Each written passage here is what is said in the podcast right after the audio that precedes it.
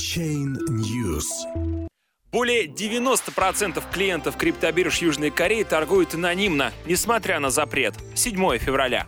Уже неделю в республике действует новая система идентификации криптовалютных счетов, однако процедуру прошли лишь считанные проценты трейдеров. Только три банка реализуют перевод счетов через новую систему, и только четыре криптобиржи выполняют данную законодательную норму.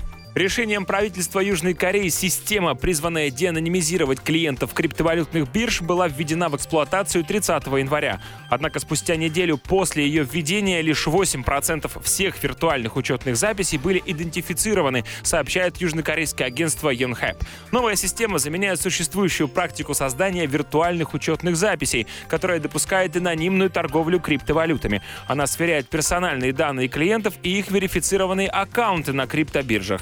Новая система верификации была установлена в шести крупнейших банках Южной Кореи. Это Shinhan Bank, New Hang Bank, Industrial Bank of Korea, KB Kukmine Bank, Kiep Hana Bank и Guangzhou Bank – только три первых представителя данного списка предлагают возможность замены виртуальных записей. На данный момент из полутора миллиона виртуальных счетов, которые три упомянутых банка должны перевести в систему идентификации реального клиента, преобразовано лишь 143 тысячи.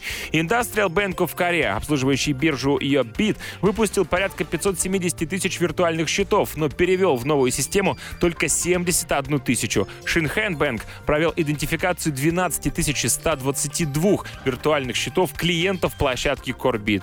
NoHam Bank из 150 тысяч виртуальных счетов площадки CoinOne реализовал верификацию только 13 тысяч, что составляет 8,5%. Также данный банк перевел новую систему 47 тысяч из 900 виртуальных счетов биржи BitHump. В данном случае малый процент обусловлен тем, что основным банком, обслуживающим эту площадку, является Shinhan. Этот банк временно отложил перевод виртуальных счетов BitHump из-за расследования хакерской атаки, имевшей место в прошлом году.